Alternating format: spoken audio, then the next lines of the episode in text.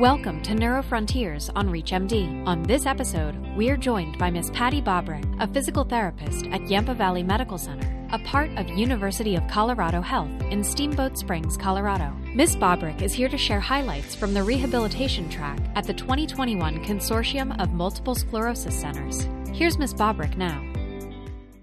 The CMSC meeting in Orlando this year was a huge success. It was really a triumph because in this coronavirus times, to be able to pull this meeting off and keep everyone safe was the first big plus. So to be together and to be able to share our knowledge masked and face-to-face was really an exciting time for us. If I'm giving us the 30,000-foot view of the rehab track and what went on in the meeting, I'd really like to highlight that the collaboration of the team was really evident. And in most of the lectures had panels that included disciplines from all aspects. We had PTOT, speech, psychologists, lawyers. So it really highlights the importance of working in a collaborative aspect and having all members of the team be present because we all contribute and all have an impact on the symptoms of MS and the disease itself. And the other thing that I would really like to bring out is that year after year in the rehab track, I'm really finding that rehab is becoming more significant in what we're being able to do from a non-pharmaceutical symptom management strategy. When I first started in MS care, I really felt like, yes, we were involved and yes, we knew that we had an impact, but rehab has become kind of one of the core pieces. We talk about it being,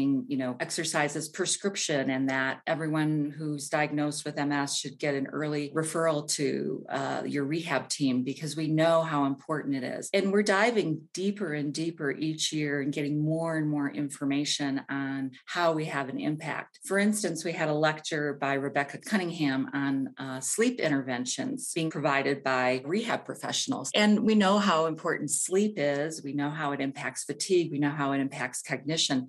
But to be able to have a referral to rehab to add that additional support, interventions, education to help people who are living with MS and having sleep difficulties really just adds to the total picture. So many of our patients too are looking for ways that they can augment their quality of life by not taking another medication. And I'm not saying medication isn't important, of course it is, but to augment what they're doing already to enhance and get the best benefit out of their symptom management is really, really important. The other thing that I'd like to highlight is that we are entering different areas in the rehab profession that maybe we haven't typically thought about before. We had a great lecture on pelvic floor interventions for MS, so bowel, bladder, and sexual dysfunction. And you don't usually think about rehab having a part in those symptom management strategies. And we also had a really fun lecture on dance in MS